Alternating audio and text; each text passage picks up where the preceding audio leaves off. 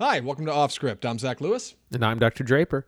Today on the show, we're taking a look at the new Netflix film Malcolm and Marie from Euphoria director Sam Levinson, starring John David Washington and Zendaya as two uh, quarreling lovers in a very small house for like two hours. Uh, we're also going to take a look at Christopher Nolan's The Prestige, the 2006 film, because we watched Tenet earlier this year and it didn't really scratch the itch for us. So we thought, why not look back at something he's done previous? It's also a slow week at the movies. So we're going to talk about The Prestige. We both love that movie. It's going to be great. Uh, we need to talk about the Golden Globes. The nominees are out. They're pretty disappointing, but last year was a pretty disappointing year at the movie anyway, movies anyway, so it's fine. Before we get to all that though, we need to talk about the news.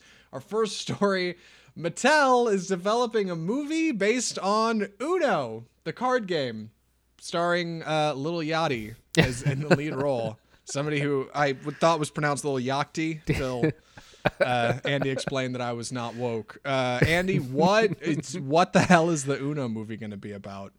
Um, it's some sort of hip hop heist thing again, starring Lil, Lil Yachty, and I, I don't know, I don't know how. Uno plays into the. I mean, that's not the way I would have thought the. I mean, that's the thing. You can make. I mean, you can literally make up anything about toy properties, but like, I would have expected some sort of like, I don't know, high stakes gambling or something like that. Like, some, yeah. some since it's an actual card game, so I don't know like how this has turned into a heist film with uh, you know uh, a famous popular rapper. Um, but that's the direction they're going in. Yes, uh, it looks like the movie may be set in Atlanta uh, because Lil Yachty, our, our star, Atlanta. That's right. He explained that he was excited to be part of the film with Mattel. He played Uno as a kid and still does today, so spinning it into a movie based on the Atlanta hip hop scene that he came out of is really special, hits close to home. This is interesting casting, not because it's something new and original, but because I feel like we've had this influence of films that cast people that are not traditionally actors in the lead to, to try to draw I don't know, uh, eyes, I guess, get people in seats. I'm thinking of like Space Jam 2 Obviously, following the predecessor of Space Jam 1, starring Michael Jordan alongside the Looney Tunes in a basketball career, uh, Space Jam 2 stars LeBron James as like the Michael Jordan stand in with the Looney Tunes doing basketball stuff. And like LeBron is not an actor, nor is Little Yachty. So I don't know what it's about with like kids' games and, uh, you know, starring. Starring people who don't act normally, but hey, anything could happen. Maybe it'll be cool, right? Yeah, I mean, we you know the Lego Movie has shown that uh, anything can happen. You know, because on the surface, you know, you'd have told me before that those movies came out that oh, this sounds terrible, but yeah. you never know. Maybe it'll um, be uh, something exciting and fun. Mattel's certainly into it. Uh, Uno joins other Mattel films that are currently works, including those based on some brands you probably know: Barbie, American Girl, right? Uh, uh, maybe maybe Thomas and Friends, Thomas the Tank Engine, but also some other things I haven't heard about movies for, including Hot Wheels, Major Matt Mason, Masters of the Universe, Viewmaster, Magic Eight Ball is getting a movie, and Wishbone, the dog. I don't know, man. I don't know. See, Magic Eight Ball that actually sounds intriguing. You could have some like mystical, like wish fulfillment, Faustian, you know, monkey's yeah. paw thing going on. Faustian, yeah, the Magic Eight Ball film. Maybe these are all straight to streaming movies, 100. percent As should the Uno movie be, but we'll see. Maybe it'll be cool when it comes out. Um, Mattel, feel feel free to contact me for more film ideas. yeah, yeah, big time. Slip us a resume, Mattel. We'll take a look at it on the air. Uh, our next story, we're keeping it light this week because we need to talk about the Golden Globes award stuff. Always takes forever for us to get through, so we're going to move through it fast. Our next story Disney is shutting down Blue Sky Studios, 450 employees to be impacted. I posted this story earlier today, so I don't know if Andy, you had the chance to read it. Uh, I, do you know the down low on this? I did, yeah. Uh, so Blue Sky, which is the studio bes- behind Ice Age and Rio and a couple of other big franchises, is uh, getting shut down by Disney. They were acquired in the uh, the 21st Century Fox acquisition, and it was a little up in the air what what they were going to do. They didn't really know. Disney was kind of silent for a long time, but uh, Disney's going to shut them down, uh, in a large part because of the uh, pandemic.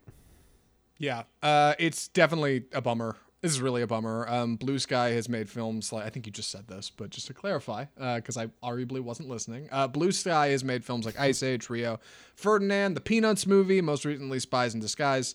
Um, I'm not going to say they were direct competition with Disney, right? Disney does a whole lot. They have a lot of projects going on. Um, but Blue Sky was certainly a contender. Blue Sky was up there with companies like DreamWorks. Um, you know, making making the Peanuts movie doesn't just go to nobody, right? Like you have to be a sizable studio to make that happen. They got the rights to it and they made it happen, and it was a decent movie. Uh, the Ice Age films are revered, right? Like there's a lot going on at Blue Sky Studios. It's really disappointing to see almost 500 people are getting laid off. I'm not yeah. actually looking at the story anymore. Excuse me. That's what yeah. I get for not, not having my tabs correct. They um it while they were mostly known for animation, uh, before they kind of got into that, they also did just did a lot of special effects work.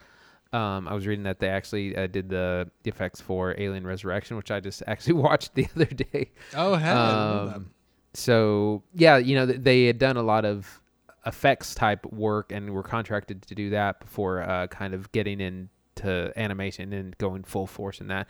Uh, there's a, a bit of a location issue as well. Uh, they're located in I think Connecticut on the East Coast, um, and Disney has offered to you know try and find these employees jobs in other open roles, except all those studios are in California and in and around LA. So yeah, it's gonna be rough.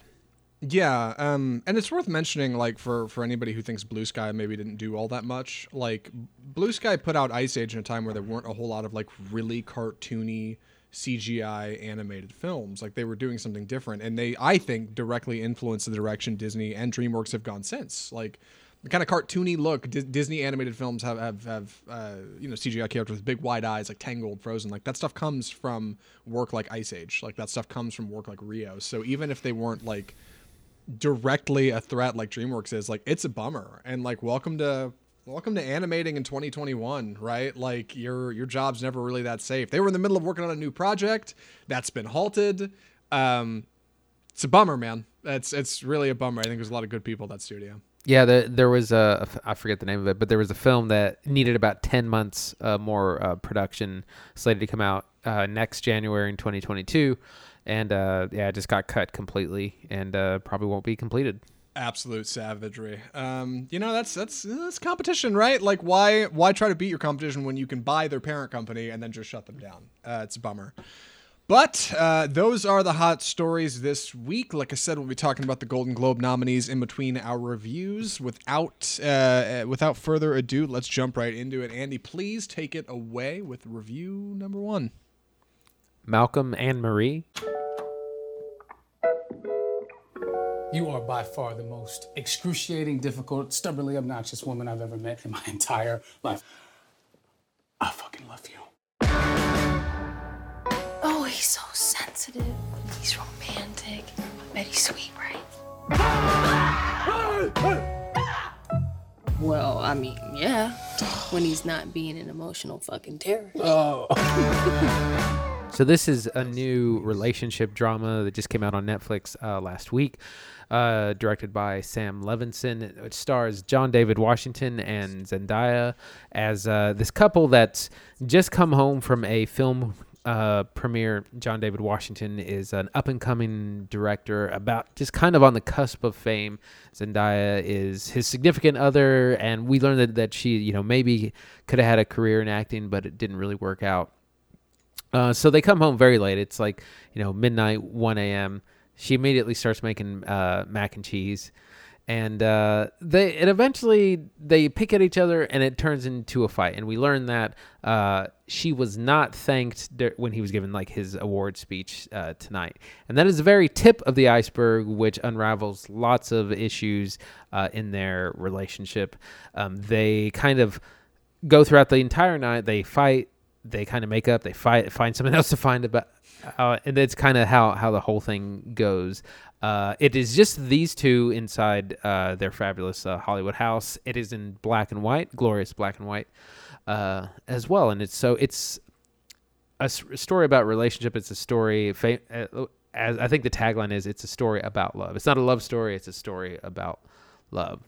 So, Zach, what'd you think? So I really liked um, the first half of this film uh, it, like I said, it's it's it's just over two hours long, I think, um, and it is a long time to watch two people acting. I think there's a lot of meat to what they're doing. I think John David Washington and Zendaya really shine. Um, director Sam Levinson wrote this film in I think just over a week. The whole thing was shot in 14 days with a crew of about 22 people. Uh, it is all shot in one location. It features two actors and two actors only. It's shot in 35 millimeter black and white. For the film critics out there, there's a lot going on in this movie that works, but at the same time, it's a pandemic film. It's a bit of a rush job. It's a bit of a pet project. They they shot this when they were in between episodes of Euphoria on HBO. If you watch that show, this is basically where that's coming from. It's kind of a spiritual, not successor, but but companion from the people who make Euphoria. Um, and in a lot of ways, it's sincere and it's heartfelt. And I think the first half of this movie, the first half of the arguing and the bickering plays out like like an argument that every every good couple has had. Like when, when this movie starts and and she's visibly mad at him and he doesn't get why and they start to argue, it feels like every couple has had this fight. Like you can you you feel like this is a fight you've had before. You're like I get it. I understand the frustration.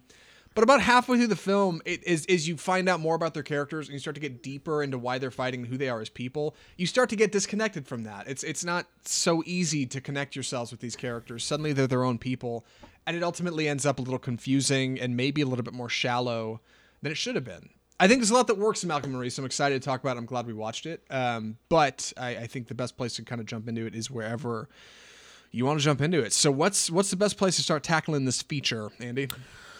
Um, geez, there's a lot. Uh, well, let's start with just the the relationship, the story. That, that this yeah. is a story about their relationship, and throughout the the film, they'll you know they pick at each other, or you can tell they're upset, and uh, you know, there's lots of hints, and eventually we we kind of come up where where someone says something that that's really, you know, kind of takes you back, like. They're fighting, and eventually she says, "You forgot to thank me tonight."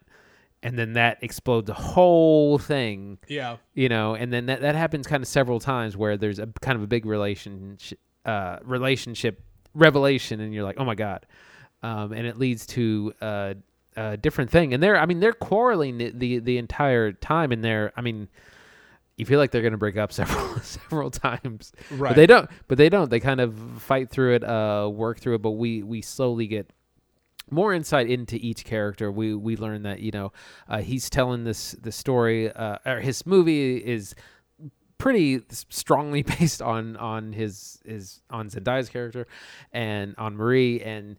Uh, he, he kind of refuses to acknowledge that and she has to kind of spell it out for him like no this this is based on me i'm the reason you have this film blah blah blah and they kind of they they re- they're really mean and really like cruel yeah. to each other yeah. several times and then they kind of work through it and, and come back and it's um I, I was really into it the whole the whole time. I was surprised because I did not expect to really like this movie, um, but I, I was really along for the ride and it really held my attention. I was surprised. Yeah, it's got a really strong presentation. Um, you know, to, before I jump into that though, and and why visually it was so gripping. Yeah, we should talk about kind of our, our proper story.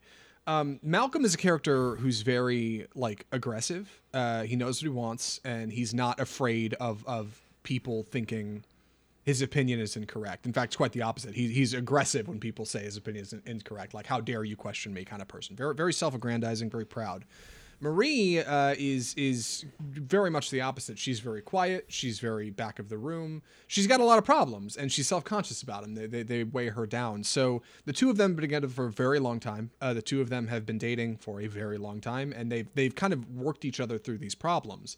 Uh, Marie has a history of drug addiction. Uh, Malcolm helped her through that, and now he's become kind of a proper filmmaker. This is the evening of his premiere when the film opens, he's over the moon excited. Oh my god, my movie's out. It was huge. She's like visibly pissed, and it's such a great place yeah. to start the film, right? Because it's like, okay, these two characters are on complete opposite ends of the mood spectrum here, but they have a history together.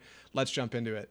And it's a lot of fun. Like that that first fight I think is fun because like Sam Levinson, now we'll talk about the presentation in a minute. I I was very I was very into how this movie looks. I'll talk about that in a second. Um, the fight feels very real. Like I said, Sam Levinson writ- wrote this in like a week and a half, and it's very visceral. Like it, it starts off very surface. There's these two people you don't know, kind of fighting with each other, starting to get into it. She doesn't want to. She doesn't want to talk about it. We'll talk about it in the morning. He's like, I'm not going to bed angry. You got to tell me what's up. They start to get into it more. Like it's good stuff. And like I said at the top, like it feels like a fight you've been in. Like if you have a partner you've been with for a while, or if you ever dated somebody for a while in the past, you've had this fight in some fashion where like one of you was angry and the other one didn't want to talk about it and then you start getting into it and it just gets worse. You start poking each other's you press each other's buttons and before you know it you're shouting at each other.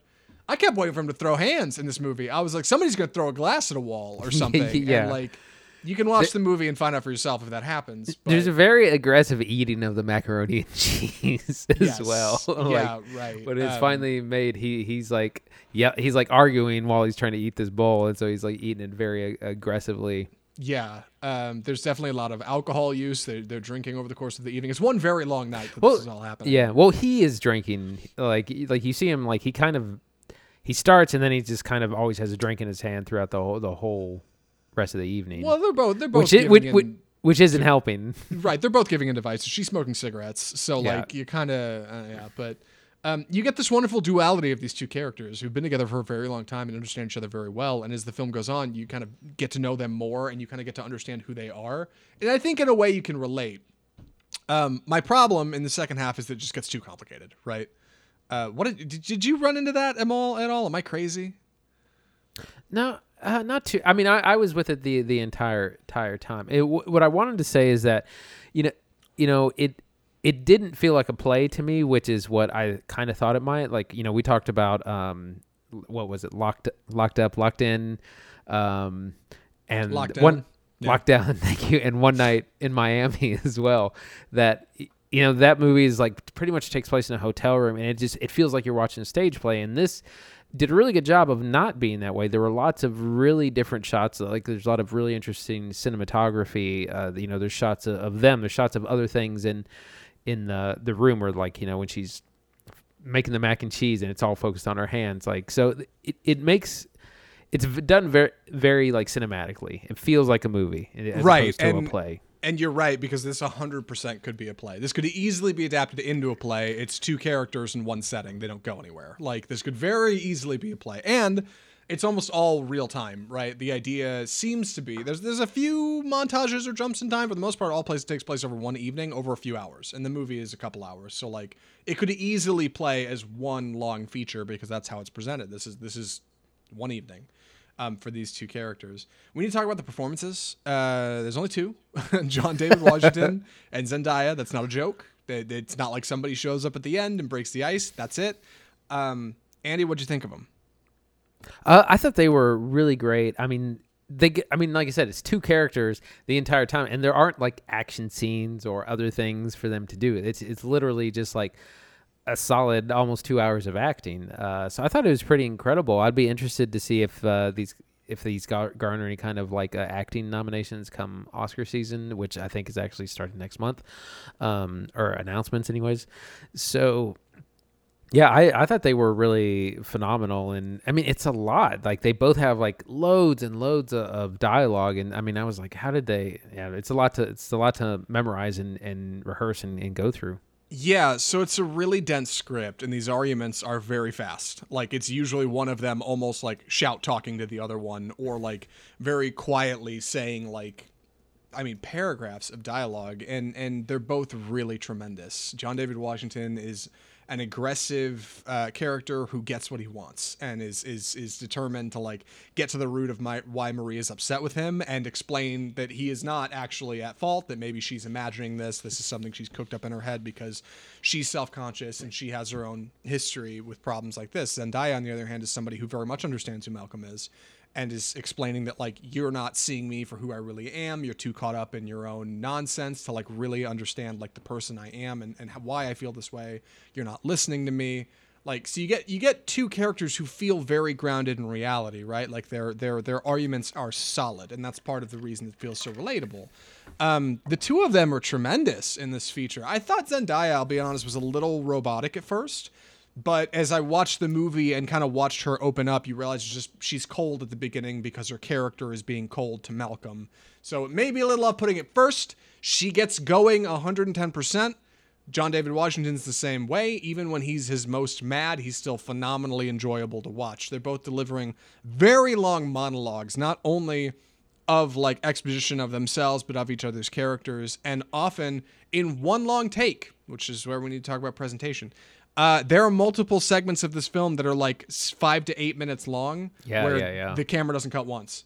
And there's there's a scene in particular towards the end of the second act where John David Washington is delivering this monstrously long monologue about a film critic who's just written about his film. The L.A. Times review just went up from the, from the from the premiere a few hours ago, and he's so mad about it. He rants for like eight minutes of uninterrupted, like no cut footage of him like screaming about this review, and the energy is so crazy, and he just keeps going, and it's like I, I love what he's doing. He definitely lost me at like two minutes though, and that's part of the problem. like at some point, I'm not listening to them arguing anymore. It's just words, and like I can't keep up, you know. And I I struggle to, to stay plugged in that way, but but that's nothing to do with the performances. They were tremendous.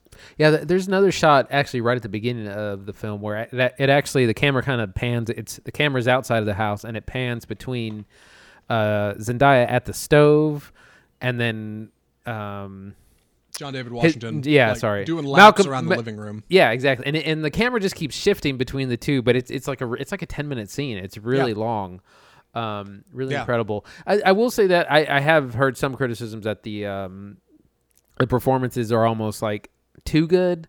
Like the, the and like the dialogue is too like people don't talk like that kind of thing. I that didn't bother me. I thought it, it was all fine. I thought it was pretty organic, but uh, that was one of the, the criticisms I read somewhere. No, yeah, I didn't feel that way. Like I said, it really my problems start to come in like the the the specific. Okay, here, here's a big the affluence, right? These are these are two affluent people, and like it starts talking about how they're very human and normal, but as you start to realize, oh, he is now a director who's going to be receiving acclaim, and she is not necessarily his arm candy, but his partner, right? Like who comes along for the ride for a lot of this, and his inspiration, is muse in a lot of ways. Um, like they start to talk about like art and like cinema in a way that you're just like I don't know what you're talking about anymore. You're talking about authors and artists that like I've never heard of and influences of your of your character's life that don't make any sense to me because I'm not affluent like you are. Like that stuff starts to knock me off a little bit, but it doesn't come till later. It, like it, eh, it, and, and that's just me. Like Andy managed to keep up. Yeah. I was gonna say it. It felt very like if you're a big like this is perfect for us because we're big cinema fans and we yeah. know everything that he's like talking about and relating to it in, in a lot of ways but like the average person might not. No not at all. Like it's definitely it's definitely a thinking person's kind of movie and i think that's that's what sam levinson does right? So he's good at his work on euphoria shows that. And and his writing here he wrote this in, in just over a couple weeks. I think he had somebody help him helping him write it but for most part it was like written directed and shot in almost a month. I mean it's it's so yeah was shot over the summer yeah, and they shot it because they couldn't shoot Euphoria, the HBO show. Like they needed something to do, and they were bored. So Sam Levinson was like, "Well, let's just do this thing." Um, we should talk about the presentation. And any any thoughts that way, Andy? Um, well, like we said, the setting it's all in one, uh, you know, big Hollywood house, uh, but it's still just it's one setting uh, for all intents and purposes. It's in black and white, which I think is a, a really uh, it's an interesting choice, and I think one that works really well. So I am I wonder what kind of inspired that. Um, but I, I, I liked it. Uh, what about what about you? Yeah, I, I, was really impressed. The setting is is definitely worth talking about. This house is really unique. They explain it's a rental. The studios put them up and they don't own it. I don't think that's a necessary detail, but whatever. Because um, they seem they seem pretty at home in it, but it's like a museum. I mean, it's just super super nice, trendy, like easy, uh, West Coast house, and um, they they look very comfortable and it's a great setting for this feature and it's a great great open kind of concept setting for how Levinson shoots this film. He shoots it very intimately. Like we get a lot of long uninterrupted takes. We get a lot of really close shots. We get we get shots in the bathroom. We get shots in the in the living room, bedroom, outside, like all over the place and it's creative. Like, yeah, you'd think it would just be shot almost like a stage play, right? Set up a couple cameras, kind of point them around, let them do the thing. No, that camera moves all over that house. It's down on the floor when one of them is laying down. It's next to the bathtub when when Zendaya is like curled up and hugging her knees and crying. It's it's outside when when Malcolm when, when John David Washington is going out going out to smoke. Like it's it it it really moves around a lot and it helps the space feel a lot bigger than it is. It doesn't feel so claustrophobic. It feels like you're able to move and breathe. And and the writing does a great job of allowing for that too. These arguments come in waves. They'll argue a bit and then they'll back off. And a little musical play, and they'll one of them will get a drink or cigarette, and then they'll kind of come back together and they'll talk a little bit, and then maybe argue more, and then they'll back off. And one of them will say, "Well, hey, I just got to say this thing to you," and they'll they'll deliver this monologue, and then they're just gonna kind of quiet off. And like that that that pressure on the gas pedal, just like occasionally, really gives it a pace that makes it manageable, and it makes the points made at the end of each kind of argument state like more valid. Like when when when she really delivers something crushing and emotional to him it really hurts. And when he really shouts something at her that like is just over the line you feel that. And like that stuff i think works really effectively. But it's also like two hours of arguing and that's like exhausting i think I, I i was i was beat by the end of this movie Yeah, it it is it is a lot by the It end. I think. a hundred percent a lot. Any other thoughts, Andy? We covered the writing, presentation, acting. Yeah, I just want to say it reminded me. It was like this year's Marriage Story. yeah, yeah, very much so. I could, I could absolutely see the relation to that. Um, and I, I, I don't, I don't want to say I enjoyed this more than Marriage Story, but I, I mean, I have to, I have to, I have to commemorate what this film has done. Simply, I from, like, definitely did. yeah, fr- from an experimental way. Like I did not think I would enjoy this as much as I did. I'm, I'm shocked I enjoyed it as much as I did. It, it lost me a little bit towards the end, but like it's genuinely stunning what they were able to do in so little time with so little resources. Right. Yeah. So, um, any other thoughts for recommendations? I think I'm ready. Andy, would you recommend Malcolm and Marie? I would. It's a interesting relationship drama, great performances by Zendaya and, and John David Washington. Very minimalistic, all takes place in one house, very artistic. It's that it's in black and white. And it also is completely nighttime the entire time. Um, which I was wondering how they they shot this. They probably had to do it over uh, several nights. Um, but yeah, I, I really enjoyed it. It it's it's tough. It, it does you know cover some uh you know some tough subject matter from time to time. But um yeah, I really enjoyed it. So I would definitely recommend. I'm in the same boat. I'd recommend it as well. I know I, I harped on it being two hours and the second half being rough, but what I would encourage you to do if you're intimidated by Malcolm and Marie and you're not sure if you're going to be into it, pop it on, watch the first like 15 minutes because I think it's about 14 minutes till you hit the title card. And that first like 14 minutes is like a brilliant microcosm of an introduction of what you're going to be getting into over the course of the film. I started this movie thinking this is going to be dry, this is going to be long, but I'm going to get into it and see what it's about. And by the time I hit the title card, I was I was like ready to text Andy like, "Oh my god, this is going to be super good." Like it really draws you in. So just give it a shot. Just try the first 20 minutes or so and see what you think. And if you're not completely plugged into what's happening in the movie, ah, maybe maybe pass on it, right? Try try something else. But I would bet if you start Malcolm Marie, you'll end up finishing it. That's my prediction. This movie is super cool. It's doing some stuff I haven't seen in a long time. I like it. A glowing recommendation from the off script crew. So that's Malcolm and Marie. That's what's going on, I guess. Sam Levinson turned out a winner. Have you watched any of, of Euphoria, by the way, Andy? No, I, I know that it's like a you know one of the HBO's big shows right now, but I don't I don't really know what it's about or anything. Yeah, big big Zendaya vehicle. She's the main character. I know he he directs a lot of it. I think he writes a bit of it. I've never watched it either, but I've heard glowing things from people around me. So if you have watched Euphoria, you have hot takes on Malcolm Marie, write us in at offscriptfilmreview.com or comment on the Facebook post below where we're live streaming this, and we'll talk about it, I guess, because I'd like to know more. With that being said, we need to move on to our Golden Globe stuff. Uh, Andy, well, I'm switching over to our noms here so people can see what we're doing. For those of you watching the stream on Facebook Live, do you mind introducing the segment, please? Yes, it's time for the death of cinema.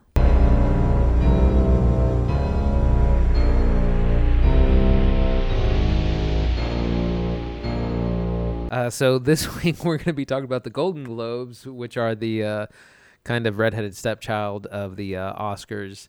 Uh, sometimes they get it right; they usually don't. Um, they, a lot of odd choices in uh, the nominations that they choose. Also, just the way that the their awards are structured. Uh, they have you know like they have best best drama, but then also uh, musical comedy, and what goes into those. Um, categories is sometimes a little bit strange. It's also only voted on by a very small, I think like 150 people as opposed to the Oscars, which is like several thousand.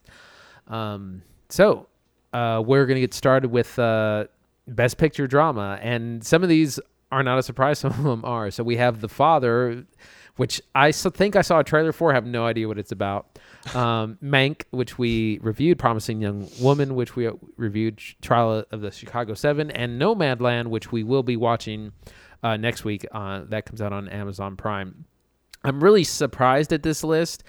Um, there's a lot a lot of streaming stuff on here, like we said, uh, Mank and Trial of the Chicago Seven, and also uh, I mean, Promising Young Woman. Like we, it has uh, a lot of positive things, but we also kind of I, I also you know think it's kind of a problematic movie. Um, Zach, what do you think about those these five for the drama? So I'm excited to look at this list because 2020 was a weird year at the movies, and this is the first real example of like what is an award show going to be like, like for a year where we didn't have a whole lot coming out, and this is um, not too far off from what I kind of expected. Uh, this is a good list. It's not bad. Uh, I haven't seen the father. The father, uh, for anybody who doesn't know, is about Anthony Hopkins as an older guy who is suffering from dementia and over the course of the film his daughter comes over to help him out and stuff and he doesn't recognize her and he thinks he does but she might be a stranger so he plays a character who like thinks there's something going on when like odds are there's nothing going on maybe there is i haven't seen the film but that's that's that's what that movie's about um, you know, out of this list, we've out of this list, we've seen Mank, Promising Young Woman, and Trial of Chicago Seven. If I had to pick one of those, I'd say Mank because I love David Fincher and I like that movie a lot. I think Nomadland's going to get it, and I'll tell you why. Because Nomadland, uh, just the other day, won Best Picture at the Toronto International Film Festival which is obviously before the Golden Globes, mm-hmm. and usually is a pretty good barometer of where things are going to go here. I think this kind of small group of judges like to kind of look at that and go, "Hmm, well they they thought it was good, and maybe maybe there's something I didn't see here," and they watch it. So that's where I think it's going to go. Nomadland, my my sleepers, Mank. I'm a little upset about what's not on this list. Um, I think, well, number one, I while Tenet, I think, should be on this list just because it was one of the only movies to actually come out in theaters. Like, none of these have actually had a theatrical run, so I think Tenet deserves some bravery. But also, Sound of Metal, which was that my the my number one film, is not on here. And also, uh, so yeah, I'm disappointed in those two. Um, that any thoughts on those that are missing? You know, now that you mention it, I had forgotten. You're right. Tenet should absolutely be on this list. It's surprising it isn't. I think it will make an Oscar Best Picture, but they also have 10 potential category 10, 10 potential entries there and not just five. I'm surprised Trial of Chicago 7's on here, frankly. I haven't seen The Father. Maybe that maybe that's like a, a far thing. pick, but like I that one The Trial of the Sh- Chicago 7 yeah, that movie was okay. Right. Uh, there were some good things about it, but Yes, yeah. it, I think it's here because it's written by Aaron Sorkin, who is an acclaimed screenwriter and is also nominated this year for screenwriting, and it has like an all-star cast. Yeah. That's the reason I think it's here. Fundamentally, I don't think it's as good of a film as the rest of these, so that's my hot pick. Uh, Best Picture Musical Comedy uh, five nominees. We've got Borat subsequent movie film, Hamilton from on Disney Plus. That's the film adaptation of the play.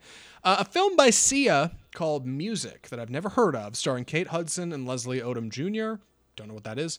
Palm Springs, the Hulu comedy starring uh, Andy Samberg and Christina Milioti, and Prom, the Netflix film, which is I think an adaptation of a play, right? Like as as I was told. Yeah, yeah, it's it. a Broadway show. So we've got two plays. We have well, I don't know what music is by Sia, but two plays, uh, two straight to streaming films, and one that I've never heard of. What do you think, Andy? This is, a, I think, this is just a terrible category overall, and like they they sometimes sh- like the Promising Young Woman was, which is a very serious film about sexual assault. Yes, um, was in the musical comedy category initially, and then people were like, "What are you? To- what are you doing?" And right. they they finally moved it out. Um, so first of all, Hamilton isn't really a movie, so I don't even think that should be on whoa, here. Whoa, whoa, hold on. Go ahead.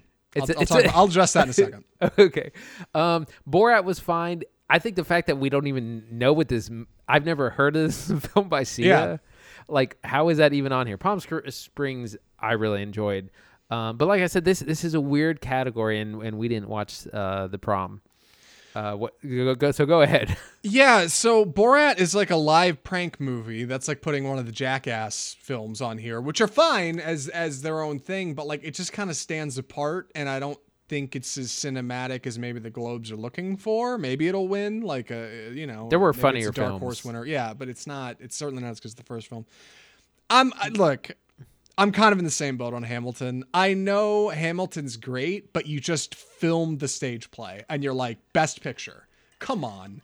That's not best picture. Like it, look at look at like look at like Lin Manuel Miranda's In the Heights, right? Like the film hasn't come out yet, But he took a Broadway play that he made and completely adapted it to a film. You have a setting in New York. We have multiple places. It's it's a movie, right? Like it's not just a filmed version of the stage play, it is a proper film. There's there's a bit of a difference. I don't mean to sound like Steven Spielberg here. I love Hamilton, but like Hamilton has got all the awards it needs to. Won a Tony for God's sake, right? Like yeah. Hamilton's good. We don't need to start giving out film awards to Hamilton unless they're going to adapt it into a proper film. Yeah, and which is what I said like I didn't really enjoy like just watching the stage musical, but I think if they were to adapt it into a full-fledged proper film, I think I'd be all about that. Right. Prom is likely a proper film adaptation, right? Like yes, that's exactly. not just filming the Broadway play. That's a that's a movie. So like I I think Hamilton's here is an honorable mention, just like it was on my top ten list. It's not gonna make it.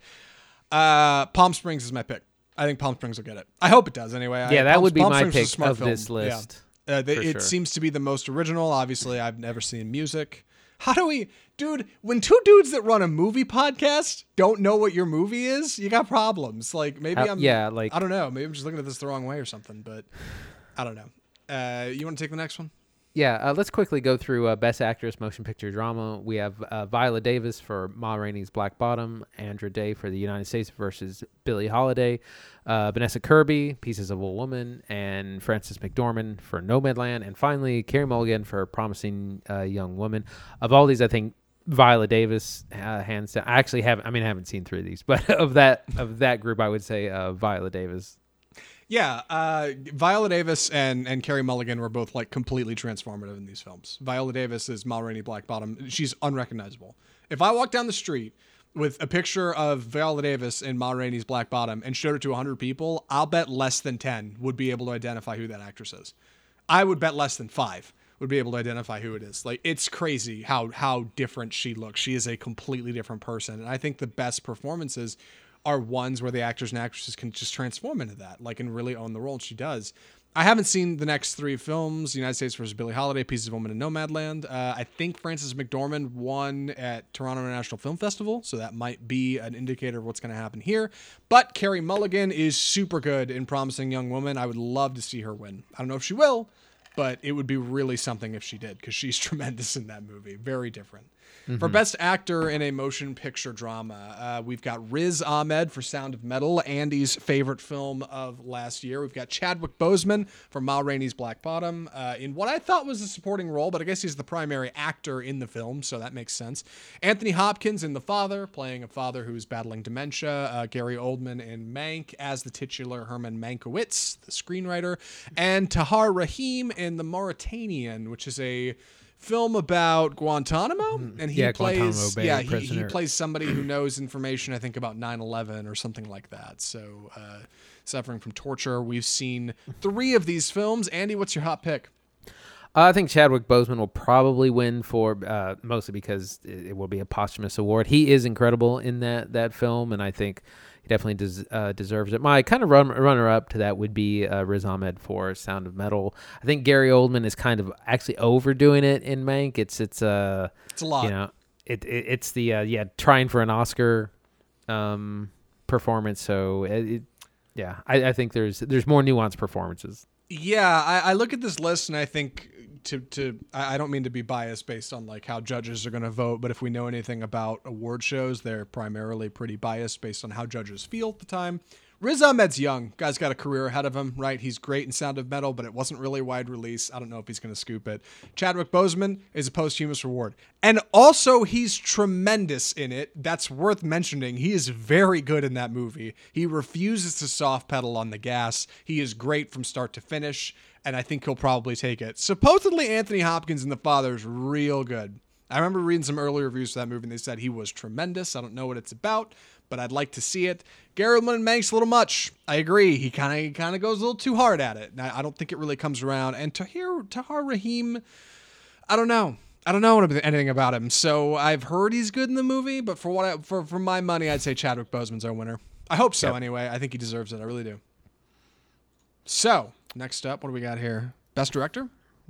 Uh, yeah, let's go ahead and uh, jump to that. There's there's a ton of categories here. So we have uh, Emerald Fennell for Promising Young Woman, David Fincher for Mank, Regina King for One Night in Miami, Aaron Sorkin, Trial of the Chicago Seven, and Chloe Zhao for Nomadland.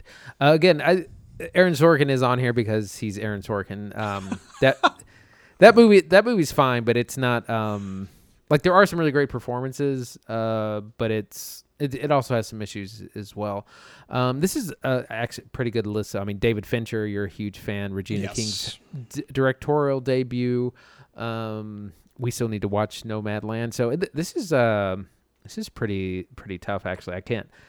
No one, no one really. They're all bad, to- right? Yeah. Yeah, they're all yeah. Thanks, Andy. Um, I might go with David Fincher for for Mank. I think from this list. I think Fincher is uh, Fincher's film Mank is grand in scale. Obviously, I mean, spoiler that I'm going for Fincher. He's my favorite director. Um, but it, it is grand in scale, and it's worth mentioning. We'll talk about this when we get to screenplay. Uh, it is a film that was like 20 something years in the making. Like it- the screenplay was orig- originally written by his father, Jack Fincher. It is a long form film. It took a long time to get this movie made. It passed through multiple studios, which means whoever's judging the Golden Globes this year may have had a finger on the pulse of this thing from years back. They, they, they may know about Mank. It may just be the hot pick. It's also about Hollywood, and Hollywood loves movies about themselves. Mank might be the winner. Uh, Emerald Fennell for Promising Young Woman is really tremendous. I don't know if I would throw her a directing uh, award, but certainly consider her for screenplay, which she is nominated for as well. The writing is really something else, and I did like the directing a lot, but I don't know. She's definitely a sleeper, though. Regina King, One Night in Miami, I'm going to say pass. Uh, she's very good. It's a good film, but I think she needs one or two more movies to kind of really get her own directorial style, really become an auteur and come into her own. She needs a movie that's a movie, not a play. Yes, uh, yeah, that's that's a problem with One Night in Miami. She's adapting a play and not really an original film. Uh, Aaron Sorkin, I'd throw him a screenplay credit, which he's getting. He's, he's he's got a nom for screenplay. We'll talk about in a second. Not director. And Chloe Zhao from Nomadland. I haven't seen it, um, but again, it's doing so pretty good so far in the awards show season. So my pick is Mank. Sleeper, Dark Horse, Emerald Fennell for Promising Young Woman. For Best Screenplay in a Motion Picture, our nominees are Emerald Fennell for Promising Young Woman, Jack Fincher for Mank, David Fincher's father, Aaron Sorkin for Trial of the Chicago Seven, Christopher Hampton and Florian Zeller for The Father, the Anthony Hopkins film, and Chloe Zhao for Nomadland. A lot of familiar films on this list. Doesn't change too much. Yeah, Aaron, who do you think's taking it? Uh, I would, I would, from what we've seen, I would uh, again go with uh, Jack Fincher for Mank. I hope so. Um, like I said, I mean, it's posthumous award, right? Like Hollywood likes movies about themselves, and that seems pretty sweet, right? Like it, it looks good on paper. It's a sweet, heartfelt thing. Headlines read good. Jack Fincher wins it. His son directs the film. Like I, that's that's a good story. I would love it if he won. Um, again, I'm a Fincher fan. I think it might go to Aaron Sorkin though, because Aaron Sorkin is is a really tremendous screenwriter. And even though Trial of Chicago Seven is not his best work, I think Hollywood likes the guy. Um, Yeah. So we'll see. Well, Uh, he, he gave us "You Can't Handle the Truth." It's he did give us a few good men. That's true, and The West Wing and a lot of other good good, good stuff. Um, again, I'd love to see Emerald Fennell win it for Promising Young Woman. Although I wasn't a big fan of the film, like I think the script is really something worth looking at. Um, we'll see. We'll see how uncomfortable Hollywood is with like the idea of, of Promising Young Woman uh, as award season rolls out. How about Best Picture Animated? Uh, so that for that we have The Croods: A New Age, uh, Disney Pixar's Onward, which came out uh, last about this time last year. That was one of the f- last films we saw before uh, going into quarantine. Uh, Over the Moon, which is a Netflix film, uh, Disney Pixar Soul. So there's actually two, both Pixar films nominated. Two Pixar films, yeah. and uh, Wolfwalkers, um, which is the I forget the the studio that, that does those, but um, that's the the Kel- kind of Celtic um, folk tale I, thing. I can never remember the name. The Secret of Kells they did, and Yeah. um, they did a bunch of good movies. Yeah. So this is good. I was gonna say probably the, the animated stuff has been better than a lot of the, the kind of mainstream uh, stuff that has uh, come out. Um, from this list, I I would probably go have to go with Soul from what I've seen. Yeah, uh, I think Soul's gonna win. Um, I, I would love to say like, well, no, Wolf Walkers is super good because I've heard it is. Wolf Walkers is also on Apple TV Plus, which I would bet a good judge, good bunch of these judges don't have. So just just on the way you access it, I'd imagine a handful haven't seen it, and also, it's Disney. They traditionally win like the animated category, like that's typically how it goes. Um, and Soul, I think, is a much stronger film than Onward. So Yeah. that's my pick. That I- that reminds me. Uh, sorry, before we go on, uh, Yeah. Christopher Nolan is not mentioned in the Best Picture category, uh, despite like again putting out pretty much the only blockbuster all all year. Uh, all these films seem to be actually really pretty much on the small side. Yeah, you make a good point. There is no Tenet at all in any of these. I don't think it got anything right. Like zero Golden Globe noms.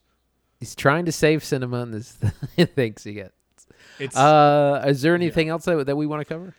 You know, I was gonna look at Best Picture Foreign Language, but I've seen literally none of them. I've heard about two of them. I'd like to see a couple of them, but I haven't seen them. Uh, we've got Oh. Best Score, Best Song, uh, and then we get into series. I was going to mention that. Yeah, Tenet is mentioned in Best Score, but that's the only. That's place. right. Yeah, look at this. Best Score. Isn't that cute, Mr. Nolan? Your, your movie got one nomination for Best Score. And that's uh good old uh, Ludwig uh, Göransson, Yeah. who also Um, did a lot of the music on the season two of the, Man- the Mandalorian. Oh, really? Yep. I just started watching that the other night. It's pretty good so far. Yeah, first couple episodes, not bad. No, I I don't think we need to mention anything else. Uh, yeah, best best score is you know can I, can I talk about best score? Let me get let me do that one. Go ahead. Yeah. Yes, uh, best score for motion picture. Uh, the, the nominees are The Midnight Sky, the George Clooney film, uh, Tenet by uh, Ludwig Göransson, uh, the Christopher Nolan movie, News of the World, Tom Hanks film we talked about a couple weeks ago. Tom Hanks in a western, Mank, uh, the Gary Oldman uh, feature on on Netflix, and Soul, the Disney Pixar film. What's interesting about this is two of these films are scored by the same people. Trent Reznor and Atticus Ross both scored Mank and Soul. Uh, they have recently, of of most recent fame, they they were the minds behind Nine Inch Nails, the band. Uh, but more recently, they've worked with Fincher on The Social Network and most of his films going forward. I was going to say that. they've been doing uh, they do all of his fil- films, uh, film scoring for quite some time now. Yeah, so to see the same artist nominated for two different, two very different films uh, is really compelling. Um, I would love it if they won for Mank. They did a lot of really clever work on that movie with period films. They they they've constructed like long form um, orchestral soundtracks for it. It's not just like a couple minutes of like a little score you'd hear and like a ditty in the background of a scene. Like they have like 10 and 12 minute tracks that they laid down for that movie. They did a lot of work and I think it's really tremendous. Soul will probably win it. I'd love it if Tenet did though. Just get one, one Golden Globe for Tenet. Get You know what I mean? Get one. Yeah. Yeah, I, I from this. I mean, Tenet was definitely my the favorite score that I've had all year. Uh, I've listened to it uh, numerous times. Um, Soul is also very good. That's the other standout. See, that's the other thing is like I can't remember the music from the rest of these at all. Like Midnight No. Sky, couldn't tell you. News of the World, couldn't tell you. Even Mank, I like I don't remember any of the music. Right. Um, so those uh, top, those two are kind of stand out to me. Um, I, either one. Uh, We'll see. Do you think there's no way Tenet gets snubbed come Oscar season, right? No, a lot of that's what's love from the interesting. That's what's surely. interesting about a lot of these awards. Like a lot of things that are getting recognized in these awards, you will not see at the Oscars, and vice versa. Things that should probably be get more recognition w- will get more recognition in um, when the Oscars come around. And and uh, just uh, some info on that. So the Oscar deadline is the end of February. Uh, so that'll be the cutoff, and then they'll announce nominations, I guess, sometime in March, and then the awards are actually in late April. You're traditionally not a Golden Globe guy, right? You watch the Oscars religiously. However, the Golden Globes you usually brush off as trash. Yeah, yeah. Uh, I just, what, I just wa- watch you- at the end. what do you think this year, coming off 2020? I mean, it's a weird year at the movies. Uh, what do you think of the awards? I mean, I, I don't even know how they're they're gonna do them. Uh, I, I'm not sure how they've done other awards ceremony. I know that they they have. Um, but the the thing is, we're gonna get probably two years of weird awards because the 20, 2021 film year is shorter because of the the award season being shorter. Yeah. Um, and also we have the same issue that we did last year of not a lot of movies are gonna come out. No. So that's the Golden Globes, at least the ones we're willing to talk about. There are, of course, other uh, categories that we would get to, but we've spent far too long on this already. We need to get to our second film. I'm going to be taking the summary on this, so excuse the clumsy introduction. I'm doing my best to uh, get everything in order on the background, uh, uh, behind the scenes, uh, to get this thing on. yeah, the thing I'm trying to do right now and talk through. Whatever. The, the movie is The Prestige. Shoot me. Come on. No, I can't. Do it. How'd you like that? How do you do it? Magic. I'll perform this feat in a manner never before seen by yourselves or any other audience anywhere in the world. The Prestige is the story of two rival magicians in early 1800s London. Uh, directed by Christopher Nolan, came out in 2006 following Batman Begins and preceding The Dark Knight. It was a weird time in Nolan's career. He was officially in theaters. Uh, he was a big budget director at this point, a hotshot Hollywood guy, but he still wanted to write his own features. And The Prestige, I think, in a lot of ways, is his love letter to cinema and the illusion of storytelling. Our two warring magicians in early 1800s London are played brilliantly by Hugh Jackman as Robert Angier and uh, Christian Bale as Alfred Borden. The film opens with the two of them being apprentices to a magician who's on the up and up. And of course, this is a time before television. This is a time likely before I think they had radio at this point, but you don't really see it in this film. The only thing people had to do to be entertained was read the paper, read books, go to bars and look at magic shows, right? Illusions. And so the two of them are passionate about what they do. Bale Bale is a slightly more talented magician. Uh, and and Jackman is much more of a showman, and the two of them are are are forced to to to face each other down uh, a- after a tragic incident involving a trick and they begin chasing each other's illusions to try to outdo one, one another and become the greatest magician in the world. Uh, like I said at the top, the movie came out in 2006. It features some brilliant performances and some brilliant work by Nolan. I'm excited to talk about it. Andy, what did you think of The Prestige? I absolutely love this film. This is one of my favorite Nolan films. And you know, you see him kind of mastering the craft before he was given like 200 million dollar uh, budgets, you know, making a film on a smaller scale it, that just creating so much tension, atmosphere. You know, it's about this obsession to be to beat each other, to be the great, the greater. Uh, I keep wanting to say musician, magician. Um, th- this obsession, this idea of identity, identity is a, a, strong theme, and just some really impressive visuals. You know, I, I think um, one of the things Nolan does is he tries to create things that you haven't ever seen on screen, and he does that even even in here. We have you know, I the uh, kind of one of the things that happens early on where someone uh, one of the water tanks has to be broken on stage and like floods everything. Like it's such a, a brilliant scene it's and, and an intense moment, and he's really good at just creating things you haven't seen before and putting a lot of emotion behind it. Yeah, I think coming off of Batman begins like nolan was starting to be seen in the public eye as like a really grand filmmaker and he wanted to kind of honor that vision while also creating his own thing right? Creating a work that's not based on what anybody else has done. Batman of course is a old comic book property and nolan traditionally has been very devoted to writing his own work and that's exactly what this is. It's an original work uh, now this is based on a novel. God damn it, Andy! I was sorry. So based on a novel my, by uh, Christopher Priest. I had my plot laid out. I was going to keep going. All right, the Prestige. Is it really based on a novel? Oh my god. Yes. I've been talking about uh, this movie being an original work for like 14 years, Andy. Hard to believe this movie is 15 years old now. Um, so to pivot off the writing because that was a total flop.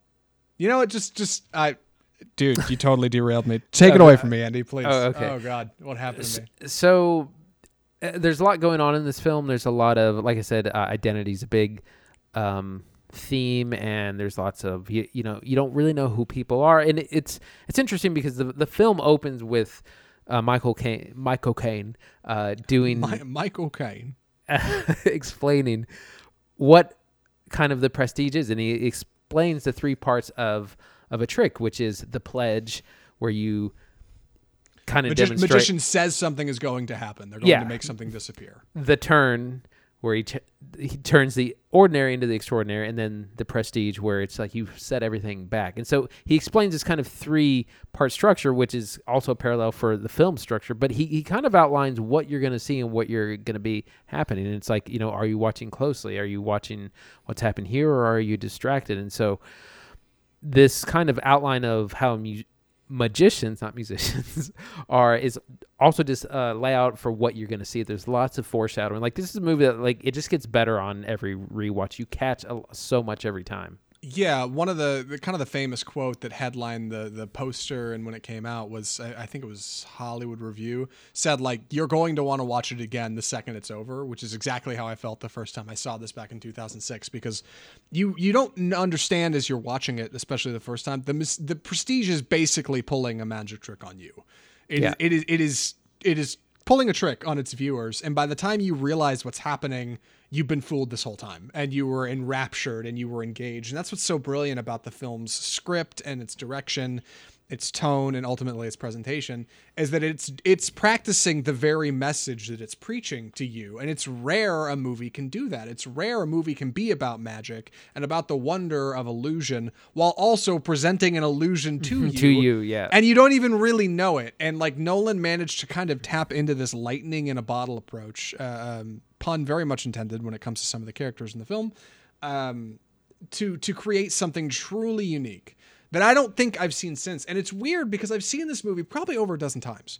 And when Andy said he wanted to watch it for the show, I thought, okay, yeah, we'll watch The Prestige again. That's fine. And we started it up. Christine hadn't seen it in a really long time, so we watched it last Friday. I was making dinner. She said, "Well, hey, why, why don't we pop on the Prestige?" I said, "Yeah, it's over two hours. Throw it on. It's going to be a time investment. It's a time sink watching the Prestige." she starts it up. I already know the, the opening beats. It's fine. I know where it's going. I finished dinner. I sit down. I was like, "Okay, here we go. Settling for the Prestige." By the end of that two hours, I was glued to the screen once again. I'm so into what this movie's doing. Like, it's so masterful. Somebody once said of Edgar Wright, watching an Edgar Wright film, director of Shaun of the Dead and Hot Fuzz, is like watching a, a, a talented card dealer do a series of card flourishes, right? That's exactly what this movie is like, except instead of watching a card dealer, you're watching a full on magician pulling rabbits out of hats and making and sawing women in half and making people disappear and doing like incredible things on screen, all while having the charm of two brilliant actors who are genuinely, I mean, not quite at the peaks of their career, but arguably this is some of the best work they've ever done, going at each other to try to win the war of, of the creative mind. Like genuinely intriguing from a director who's also doing that. Like it, it's it's it's really an incredible movie. It really is. Yeah, and one of the things that really intrigues me is this: we have really, uh, really solid characters. Um, Hugh Jackman plays Robert Angier. Deers, who- is stage name is also the Great Danton, and you know he he's a man of wealth. He comes from a, a wealthy family, and he's you know he's dabbling in in being a performer, being a, magician. Meanwhile, uh, Christian Bale plays Alfred Borden, who's very much the opposite. He he's kind of uh, a very lower class, blue collar type of person, but he's better at this. Like he loves it more. He, his dedication to the the craft is is kind of a little bit more. And this this rivalry between them is so nasty, and it escalates so yeah. I mean, just terribly throughout the entire film, and it takes place over years and years. Uh, but I mean, they they hate each other. They maim each other multiple times. They're trying to you know undo each other. It's it's it's it's an incredible rivalry, and it's it's it's tragic, but it just shows this obsession with each other and with their, like their craft. Yeah, and this this like constant pursuit of perfection that the two of them are chasing. I, I love that they're two very different people. Um, they're not even. I mean, they're kind of friends at the beginning of the movie. You don't even really get to know them that way before you know it. They're rivals. After tragedy strikes, um, they absolutely have a reason to not get along with each other. But they start really, really Jackman, right? Hugh Jackman, Robert Angier is kind of the main character of our film, fundamentally. Um, and and Christian Bale gets almost, if not more, screen time, but really he's kind of who we're following. I'd say through the bulk of it, he's he's kind of our through line through what we're doing. And Angier just cannot let go of chasing Borden. He has to know how his next big trick is done. He has to outdo him. Angier's a better showman. Borden's a better magician. Like they're constantly trying to one up each other. And and when Borden is saying, "Hey, I've moved on. Like you need to let this go," then Angier gets one over on him, and Borden says, "Well, now I've got to get one over on him." And they just go back and forth with this game of cat and mouse on in, in front of the public stage, where where tragedy continues to happen. Bad things happen. People get shot. People get stabbed. Like over the course of this film, people drown over the course of this movie um, all in the pursuit of this idea that one will come out on top, and it's this brilliant rivalry film that that is dressed in this wonderful layer of set dressing and costuming and 1800s practical magic because Nolan like because Nolan likes to do stuff practical on camera when he can. Um, and brilliant performances. So, so let's talk a little bit about that. Let's talk about kind of our, our costuming and our sets for a moment, if we can, because it's beautiful. Do you have, you got any thoughts that way? Yeah, it's a, it's a period drama, like you said, takes place around 1899. Um, yeah, and we have authentic looking, you know, Victorian England and sets. Uh, we also have Scarlett Johansson and Rebecca Hall are also um, uh, in this movie. Scarlett Johansson is uh, kind of the the stage uh, attendant, and Rebecca Hall is the wife of of Alfred Borden. But they they play very important roles in kind of go betweens between these men and like uh you know they help fuel the rivalry uh, in a lot of ways. But it, it looks excellent. I mean, it transports you to the time. Yeah, um, every every setting in this movie has like peeling paint on the walls and and looks like it's dirty and grimy and and everything looks like it's a building that's been there for a really long time, but it's just old and outdated. It's it's everything reflects this theme of like the incoming of the new, right? And and that's that's a relevant theme in the film. Like we we've got the introduction of of Nikola Tesla and and Thomas Edison introducing electricity like and science coming around the corner right? Like ultimately these men's ambitions are fueled by uh, an engineer's pro- product they they're they've, they have as they call them in the film. They're engineers creating magical traps for them and and and boxes that make doves disappear and and and jacket suits that help you make cards show up and all these kinds of like technological innovations are fueling the future and the two of these men are in a way trapped in the past. They're trying to fool people. They're trying to show people that the world is a little bit more magical than it really is. And i think the settings and the costumings perfectly reflect that because they they they, they hold up this idea of an old time a young time back when things were different and things were new. And as time goes on and as they get older and as the movie progresses everything just starts to age away and everything starts to wither and peel. And it's it's a great visual visual representation of how anger and and and hate can really like peel away at who you are as a person. It's it's really really cool stuff. Right. That's it's a really interesting uh, play on identity. Like we said these are these are men performing as kind of other people but they're also performing in in real life in a lot of ways. Like we said, um, Angiers c- comes from a wealthy family, but is kind of hiding that because like he doesn't want to embarrass his family by being a lowly magician. And then uh, you know, Borden also has his his own secrets that that kind of get revealed throughout out the movie. But it's kind of who who is who and who is playing who and who is playing someone playing someone like identity is a huge part uh, of this movie and, and it's just like I said, there's a big duality I do want to talk about the tricks in the film, right? Um, like I said, Nolan is very much a practical director. He's he's infamously known as a just shut up and shoot it director. He doesn't actually overthink a lot of his shots. He just kind of puts a camera in front of things and goes, "Okay, shoot it." Pretty easy. And when it comes to a lot of the tricks in the film, I think everything was done almost all practical. Uh, if they're going to make a dove disappear, they want Hugh Jackman to be able to actually do it. If if Christian Bale is gonna is going to make a ball appear from nowhere and then make it disappear, Bale needed to learn how to do it. And I think a lot of the tricks, at least I remember reading back in the day, the two of them went to a lot of effort to really make stuff appear real on camera because they wanted it to feel legitimate. And it works. Every every every trick in the film is kind of cheated towards the camera right? Like they're not actually trying to fool the audience that's staged and behind the camera. They're trying to fool you, the viewer. And that's part of what makes the film so effective. A lot of the tricks look legit. And you'll wonder how they did something, and that builds toward this larger theme of the film when when, when you realize the wool has been pulled over your eyes kind of the whole time. Um, it's really tremendous and great visual flair for a movie that otherwise could have been very dry. It, it, it, gives it something to look at, you know? When one of them's hosting a magic show, you know you're probably going to see something cool if you pay attention to their hands. You know, you'll probably see them do something neat. And it gives everything this feeling of weight, of, of reality, that these tricks are the currency in which these men uh, trade and deal their lives away. Um, it's effective, and, and I really enjoy it. Yeah, it, it's really phenomenal. The tricks are uh, you, you, know, there's this whole thing about you know how getting your hands dirty. It's a line that's repeated several times. Like you know, you can't be afraid to get your hands dirty. And a lot of the tricks they do are really dangerous. But if you can pull them off, like they wow the audience. But you know, there's a lot of risk, but to the performers, uh, you know, they, they do the the person trying to escape from the water tank. There's a, a magic or bullet catch, which they they talk about.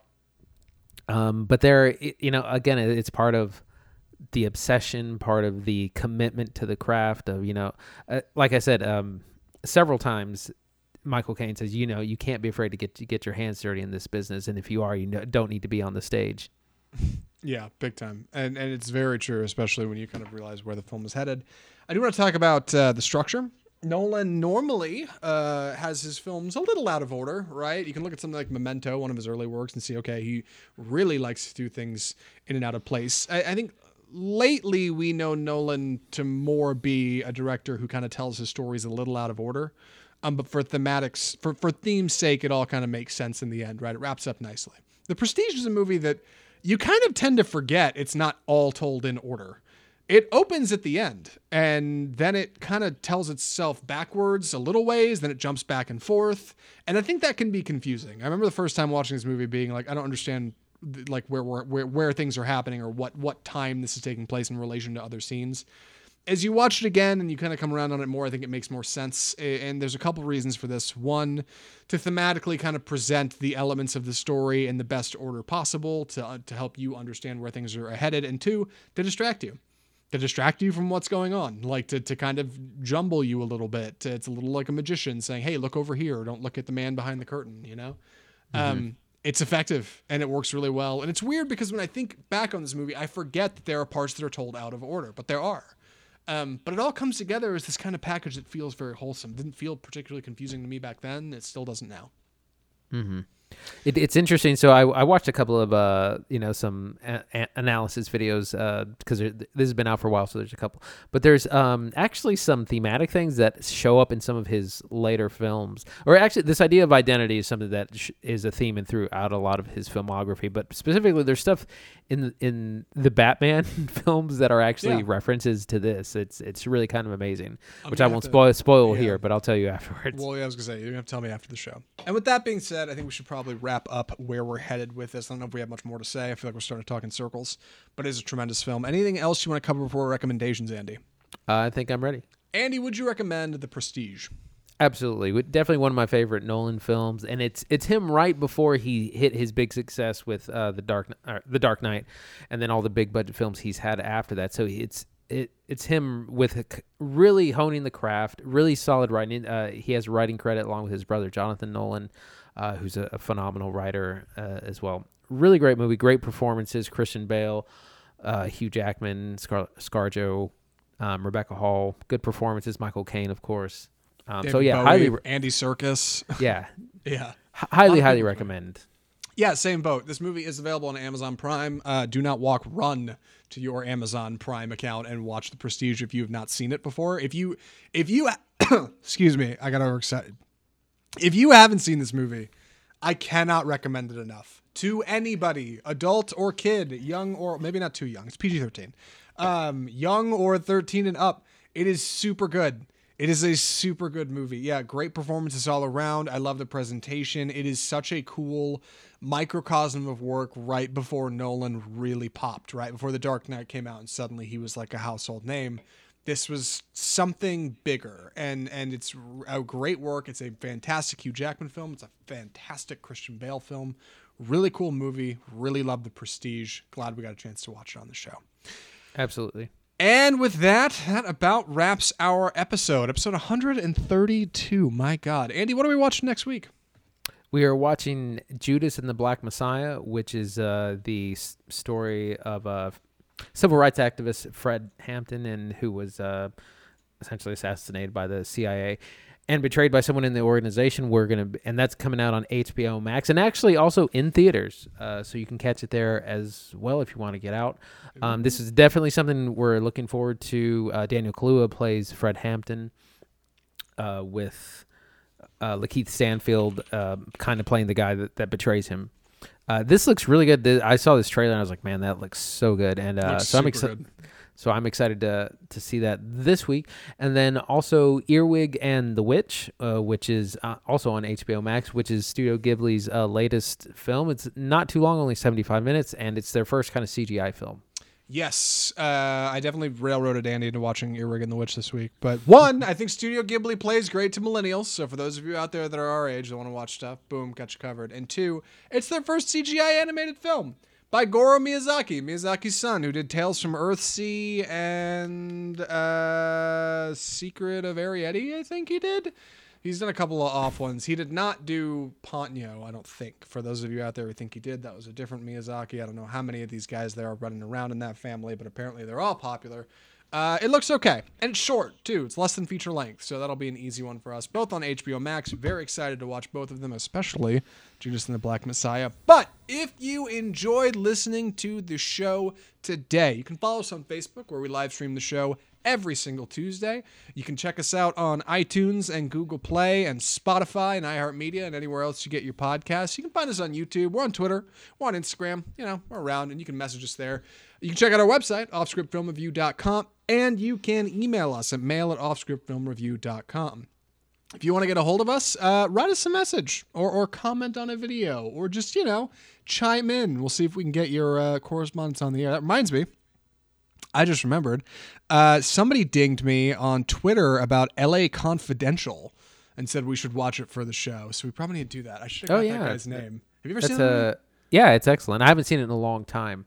Um, uh, so- well, so next that- week. I, ha- I haven't seen good. it. Yeah, let me. I should write that on the timeline. But anyway, uh, outline. Excuse me. Uh, we're very organized for this show. So if you enjoyed what you heard today, you can like our stuff. You can comment to engage with us. The biggest thing you can do to help the show out, just subscribe. Just subscribe to Off Script Film Review on your favorite podcast or video device so you can get new episodes every single week, get notified when we go live. And, uh, you know, you could rate and review too. That would also help a bunch if you have the means, but maybe we'll, maybe, we'll, maybe I'll pester you more about that next week. I don't know. With that being said, thank you so much for listening to Off Script Film Review, the home of Bold Cinema. I'm Zach Lewis. And I'm Dr. Draper. Thanks for listening.